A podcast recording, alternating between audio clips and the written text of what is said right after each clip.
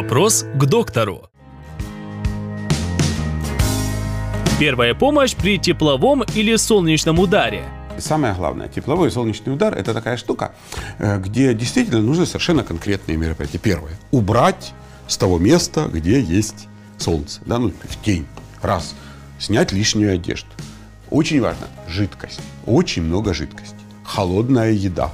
Ну, мороженое, например, это тоже замечательно. Опять-таки, мы должны четко понять разницу между тепловым ударом и солнечным ударом. Тепловой удар – это именно э, общая жара плюс дефицит жидкости. Солнечный удар – воздействие солнца на непокрытую голову. Да?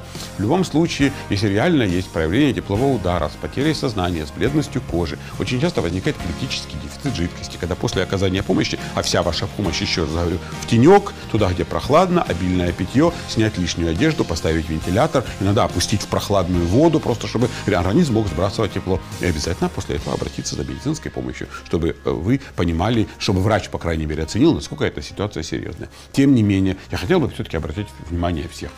Ну что, тепловой удар у детей – это всегда дурость, лень, невнимательность родителей. Ну это абсолютно недопустимо. Во-первых, нечего шляться с детьми э, после 12 часов, там, а иногда и после 11, там где жарко. Всегда иметь запасы жидкости с собой.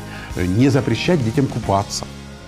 Потому что когда ребенок в воде сидит целый день, у него не бывает теплового удара, потому что организм имеет возможность сбрасывать тепло, пить холодное, любить мороженое, понятно? Использовать, находиться, когда возможно, там, где есть кондиционированный воздух. А тут что надо думать? Вы когда путевку покупаете куда-то, то вы задаете вопрос, а как там с кондиционерами, как там доступ к воде, понимаете, да? Где я могу провести время в летнюю жару, кроме пляжа?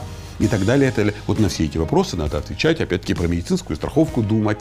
Э, это все очень важно. Вот вам как бы ключевые моменты отношения к такому проблему. Но еще раз фиксирую внимание, профилактика теплового удара, э, она находится в области здравого смысла. О солнечном ударе вообще говорить невозможно. Меня, я вам честно скажу, всегда потрясает, когда ты бываешь там в странах там северных, типа там, там Дания или Ирландия, и ты видишь, что все дети без шапок. Но стоит первому солнышку показаться на небе, тут же все одевают шапки.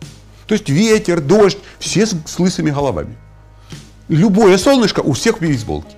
То есть, ну не могут люди понять, как это можно ходить с, э, без головного убора, когда на небе солнце.